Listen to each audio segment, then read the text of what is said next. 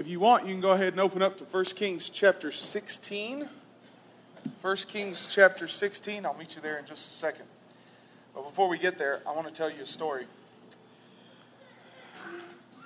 There's a, uh, this past weekend, or this past week really, I, I was at a conference and um, I kept telling people that these people are from all over the country and some even from the world. I met one guy from Sweden, one guy from uh, Bangladesh. Anyways, so um, I kept telling people, they say, Where are you from? And I said, I'm, from, I'm originally from Arab, Alabama. And they'd kind of look at you funny. And I'd say, It's near Huntsville. And they'd go, Oh. Like, I've heard that word before. And then I'd say, It's near Tennessee. And they'd go, Oh, okay, I know where that is. well, just outside of Arab, there is a town called Well, it's called Butler. But there's like 15 different butlers in, Arab, in, in Alabama. But, anyways, I'll never forget in Butler, there is Brewer High School. Don't ask me why. But, anyways, Brewer High School. And it was probably, I think it was eighth grade, maybe. We went down to play Brewer in football. And so, the first play of the game, this was, now, I played football for a lot of years, but I wasn't that great. I was kind of just mediocre. I was good enough to be on the team, but not good enough to be a starter. So, anyways, and it's eighth grade, so like everybody's on the team. Anyways, I'll never forget, I got the chance because Brewer was kind of a, uh, they, they, they weren't going to win, let's put it that way, okay? So I got the chance to start and I was so excited. First, first play of the game, I walked out. I had never started uh, an actual football game. When I was in Pee Wee, I started all the time. But now, when, you know, eighth grade, people are starting to actually be good at the sport and they're actually getting ready for high school and that sort of thing. And so, this is the first time this year that I had actually started, and it was toward the end of the season. And so, I walk out on the field for the first play, and in front of me is this little scrawny uh, offensive lineman who shouldn't have been playing offense. It was kind of the same situation. They knew they weren't going to win, and so let's let some other people play. And so I decided I'm going to trash talk a little bit.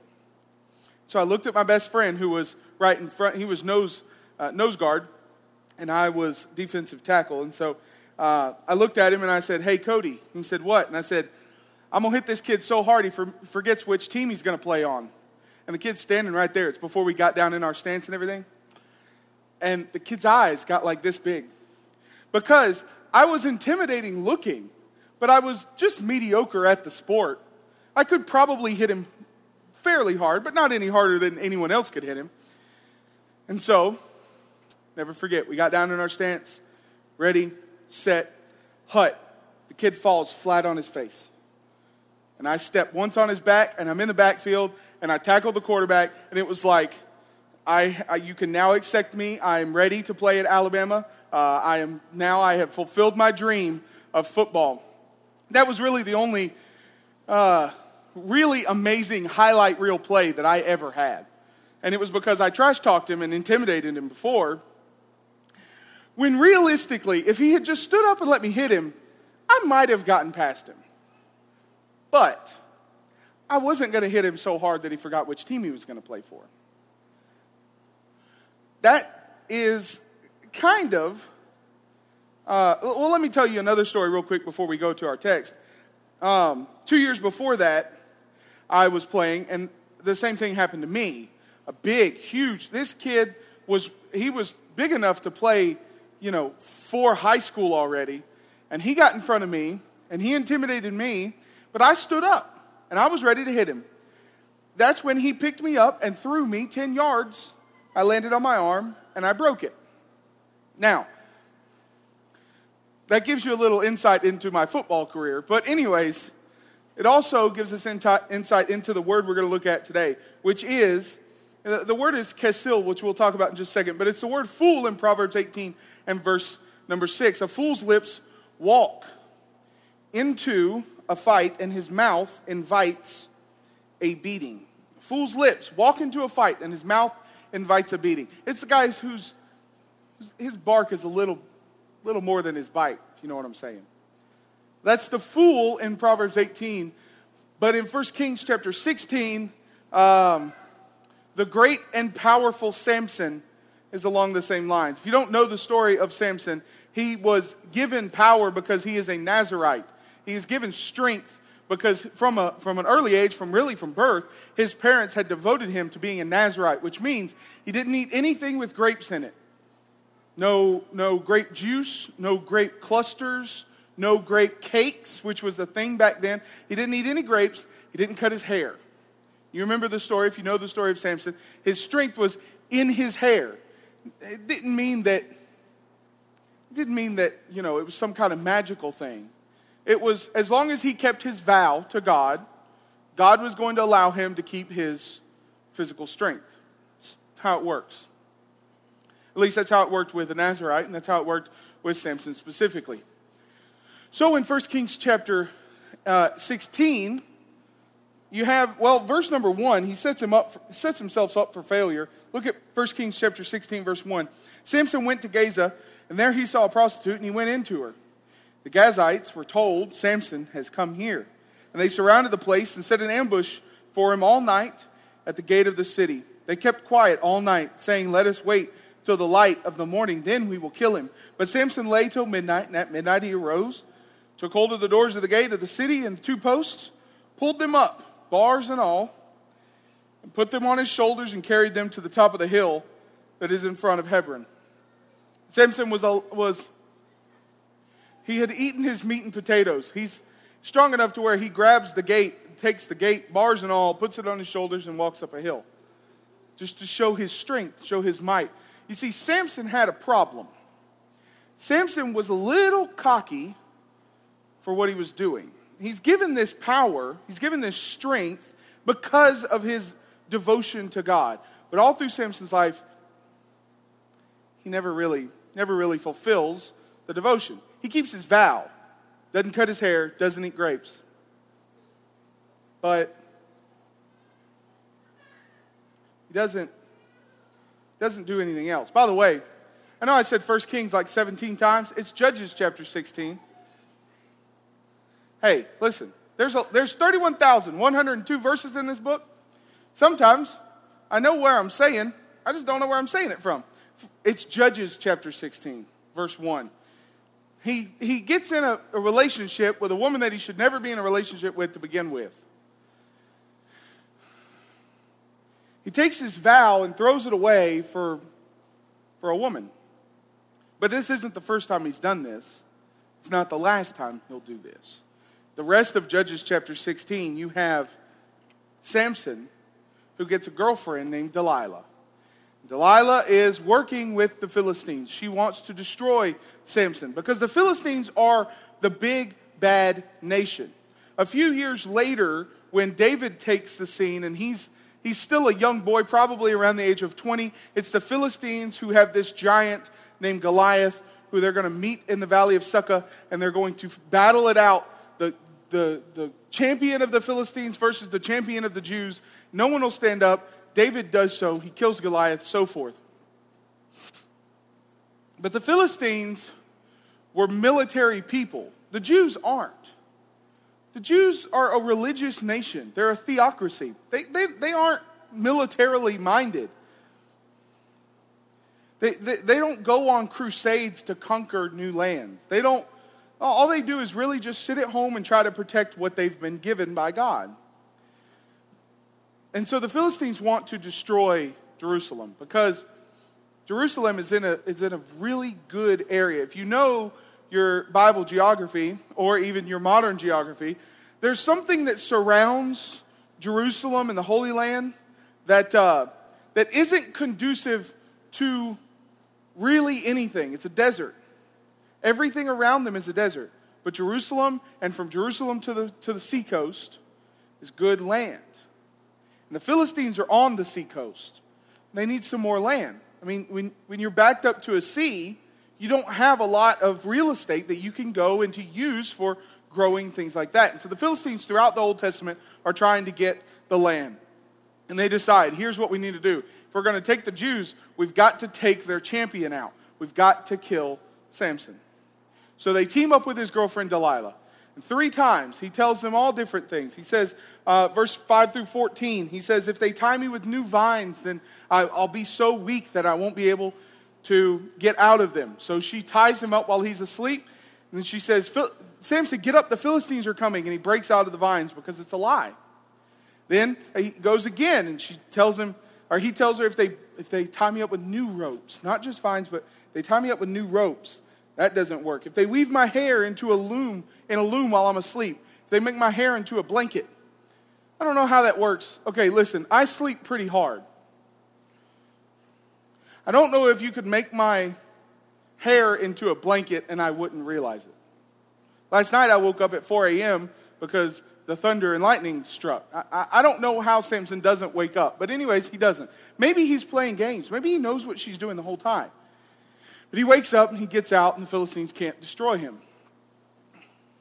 He keeps joking over and over and over again because he's, he's kind of arrogant about his, his connection with God.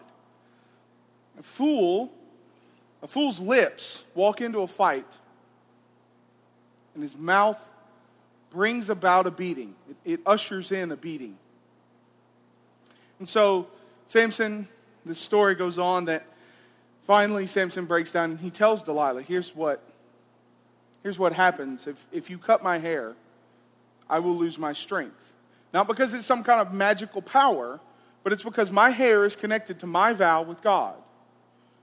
It's as if a, a New Testament Christian, this past week, again, I, I went to this convention and I watched as Christians, Christians, like members of the body of Christ, I'm sitting there Friday night watching Ink Wars. It's a, it's a graphic design conference, and so it's a bunch of artists. And they're drawing on the bridge, the, the walking bridge downtown that goes from Phenix City to Troy University.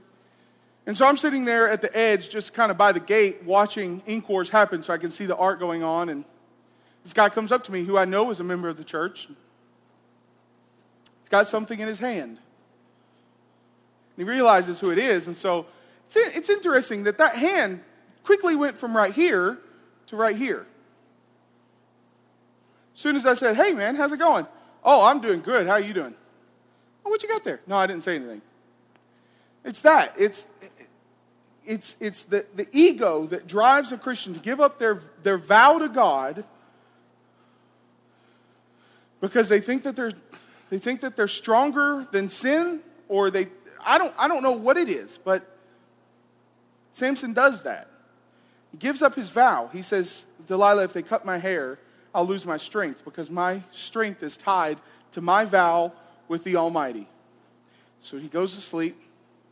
She cuts his hair. Philistines come in and get him, take him. And the text says that, well, you see, no matter how strong you are, if you can't see to fight, you're not going to do very well. So they gouge out his eyes and they tie him up. Later on in Judges chapter 16, he's brought before the people, he's brought before the leaders so that they can laugh at him and mock, it, mock him. You think, you think people don't mock, you think the world doesn't mock Christians that give up their vow to God? They do. They, they may not let you see it, but they do. So they bring Samson out in front of them so that they can make fun of him, so they can poke jabs at him. You're supposed to be the, the champion of Israel. You're supposed to be the strongest man who ever lived. And look, you're sitting here blind. We haven't fed you in a while. You're tied up. You can't even break the chains. Once, one time, you picked up a gate and took it on top of a hill. But now you can't even break some chains. They're making fun of him. What they don't realize is the amount of time that has surpassed between, uh, that has passed between them cutting his hair and gouging out his eyes and putting him in jail and the time of this is a little bit, and so he, there's something that grows back. He's got his hair back now. And he's got a new lease on life. He understands that my vow is not something to play with. My vow is not something to toy around with or to joke about like he was doing back in the days when Delilah was trying to, to get him imprisoned by the Philistines. And so that the story ends with Samson grabbing the two pillars. He says, Can you, can you let, let me lean on the pillars. So he grabs the two pillars and he pulls down the whole house on top of himself and kills all of them. And the story goes that Samson killed more people at his death than he ever did when he was alive, which is weird because he, he's known for killing so many people with the jawbone of a donkey. You see, Samson had a problem. The problem was he got too big for his vow to God, and he started joking around with it. Proverbs chapter 18, verse 6 A fool's lips walk into a fight, and his mouth invites a beating. All right, so, hey, look, there's the correct text. Anyways, this is the word for fool, kessel. It means, or kessil. I'm going to say kessel just because I like saying it that way better. It means a fool who rejects wisdom, even though he knows better, because the end is more pleasurable than the other options. He, a kessel person takes what has been given to God, he looks at it and he says, Well, that's great, but I want to do this. And so he rejects what he knows is right. You see, there are some fools that just don't know any better. There are some fools who, even though they, they may know better or they should know better, they don't for one reason or another. They don't connect the two. The Kessel person looks at the truth, looks at, knows what he should be doing, and says, but it looks more fun over there, and so I'm going to do that. His mouth gets too big for his vow. So here are a couple things, some observations. Number one, lust. This is the, the problem is lust. I, I once heard a, a teacher of mine say that lust is the mental imagination of the pleasures of sin. That when we see sin, we see that it is pleasurable to some degree for some amount of time whether it's a physical sin or a mental sin or something else, it gives us some sort of pleasure. If it's gossiping about someone, it makes us feel better. If it's hurting someone else, it's because we're upset and we're hurting, and so we, we lash out at someone else and bully them or hurt them or, or do something worse than that. It gives us some sort of pleasure to some degree at some level. And so we look and we see the sin, we see that it is pleasurable to some level, and so we, we meditate on it. We, we stew on it. We, we think, man, that it's, it's okay over here, but that looks so great over there. that's the lust. And the problem is that lust, James chapter 1 says, each person is tempted when he's lured and enticed by his own desire, his own lust. Then lust, when it is conceived, brings forth sin. Sin, when it is finished or fully grown, it brings forth death. Do not be deceived, my beloved brothers. You see, lust is not necessarily a sin, except when you put yourself in the position to lust, then you've got a big problem. Because now you have said, I know this is going to be a problem for me, but I'm stronger than my problems, and so I'm going to go to this anyways. I'm going to do this anyways. I'm going to get as close to this as possible. And the thing is that, that sin is a lot stronger than we like to think. Sin is a lot more tempting than we like to think. You see, lust isn't inherently sinful, but it can be really quickly. And so, lust, number one, will blind you. Verse number 21 in Judges chapter 16. Sam, Samson, the, the mighty man of God, the, the, the mighty man of valor, the judge, the reason why these people are recorded in the book of Judges is because they have something that God needed. And so God uses them to help the Jews. In this case, Judges chapter 16, they are under oppression from the Philistines, and so God needs Samson. And God uses Samson's situation that he put himself in to bring the Jews out of the oppression that they put themselves in. But, anyways, it will blind you. Lamentations, well, let's look at 2 Corinthians chapter 4 and verse 4. In their case, the God of this world has blinded the minds of the unbelievers to keep them from seeing the light of the gospel of the glory of Christ, who is the image of God. The God of this world has blinded their minds, blinded the minds of the unbelievers. Lamentations chapter 4 is speaking to Israel. He says this The king of the earth, earth did not believe, nor any inhabitants of the world. that foe or enemy could enter the gates of Jerusalem.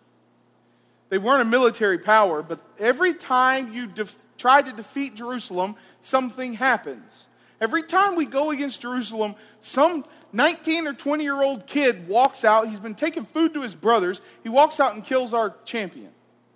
Every time we try to destroy Jerusalem, some guy gets on top of a mountain and holds his hands up, and as long as he holds his hands up, we, we're destroyed. It just doesn't make sense.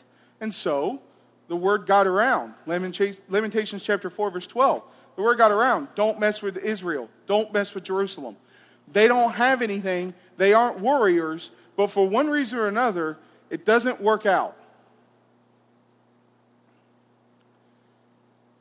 But the thing is that Jerusalem allowed that to become the problem that caused them to fall. A lot of times we will allow the thing that makes us the strongest be the problem that causes us to fall. It, it blinds us. Lust, lust turns what we think is true into something that isn't. Psalm 146, verse 8 says, The Lord opens the eyes of the blind, the Lord lifts up those who are bowed down, the Lord loves the righteous. Number two, lust will bind you. Hey, that, that rhymes. It's not necessarily supposed to, but I thought I did pretty well with rhyming two words. Anyways, lust will bind you. The strongest man on earth, at least at the time, probably in all of history, is bound because he became Kessel. He got too big for his shoes. And he said, No one can ever stop me. The mouth, the lips of the fool invite a beating. They walk into a fight. They put us in the position. If you are Kessel, it's because you put yourself in the position to fail. Because you think you're going to be strong enough to make it on. You're, you're not. I promise you, you're not. I can tell you stories of some of the strongest men, spiritually speaking, that I have ever met or even ever heard of who put themselves in the position to get as close to sin as possible because they thought that they were going to be able to make it out on the other side, and they didn't.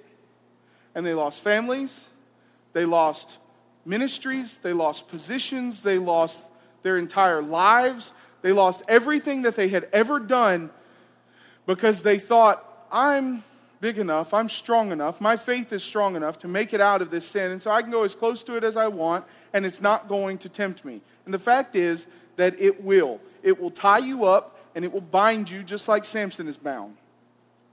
Number three, lust shames you. Philippians chapter 3 and verse 19 says, Their end is destruction, their God is their belly, and their glory, and they glory in their shame, with minds set on earthly things. First Corinthians, the whole book of First Corinthians is kind of about this topic. He's, he's trying to shame them so that they can fix the problems before he gets there.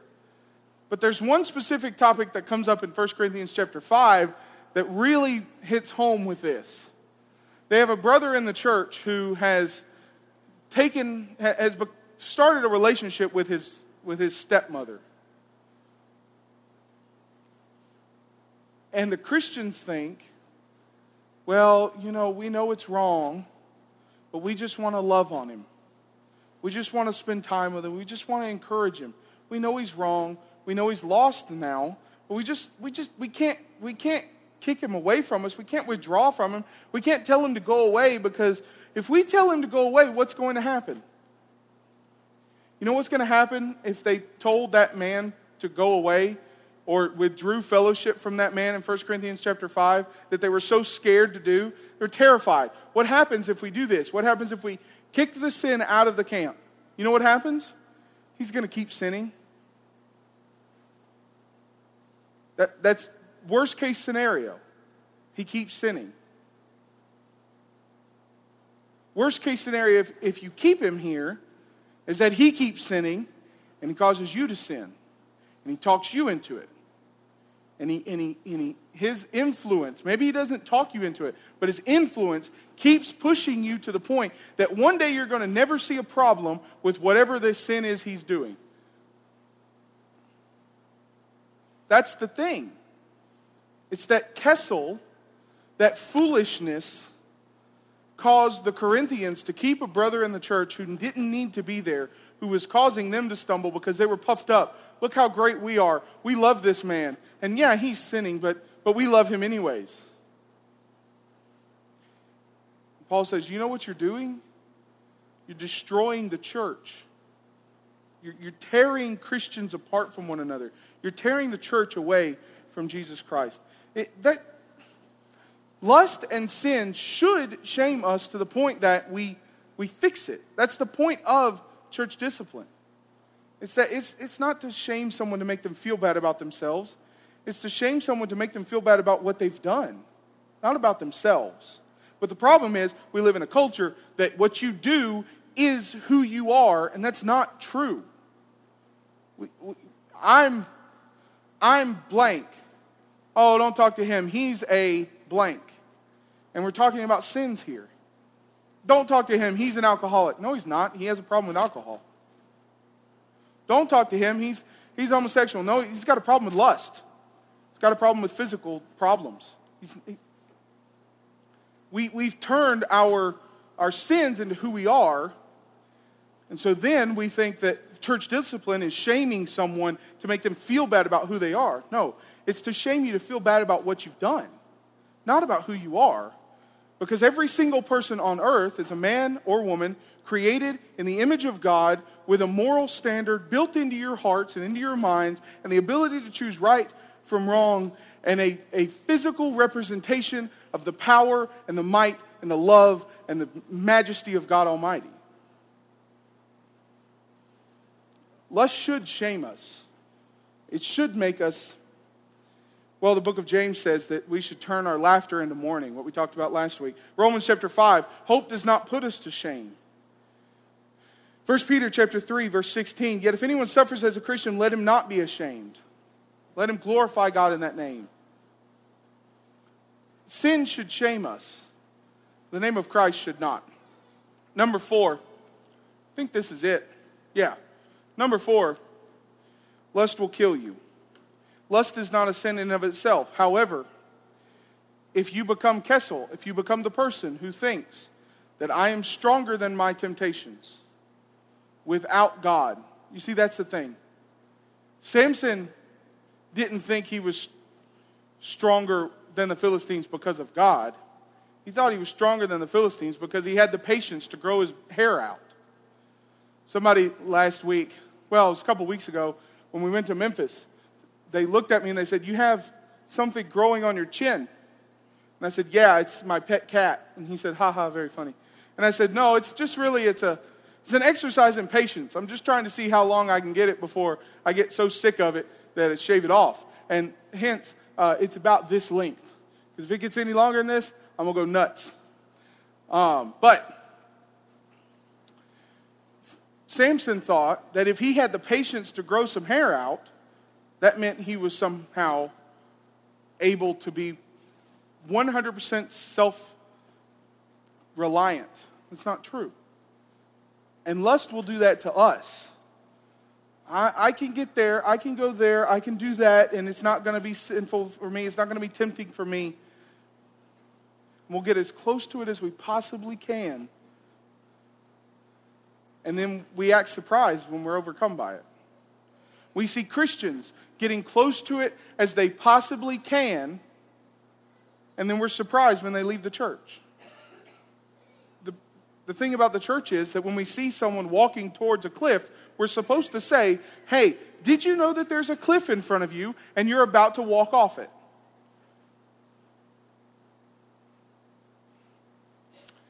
Lust is not sinful in and of itself. But it puts us in the position to be exactly where Samson was. The problem is, not everyone has the chance that Samson had.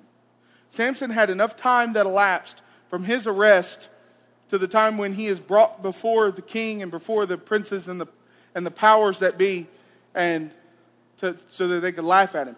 He had enough time in there to where he, the problem could fix itself, that his hair could grow out he could realize what he had done. He could renew his vow to God and renew his devotion to God. And then he had the chance to fix it. The problem is, we don't necessarily have that chance.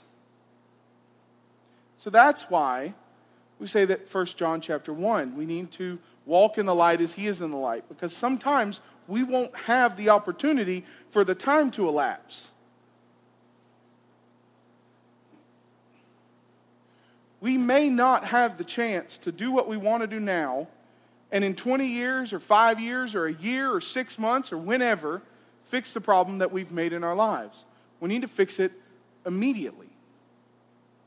Otherwise, we become Kessel. If you need to, need to become a Christian this morning, listen to me. Don't, don't walk out of this building without being baptized for the remission of your sins. Because you may think that you're strong enough to do it by yourself, but you aren't. You may think that I just need to fix some things in my life and then I'll become a Christian. You don't have the power to fix them.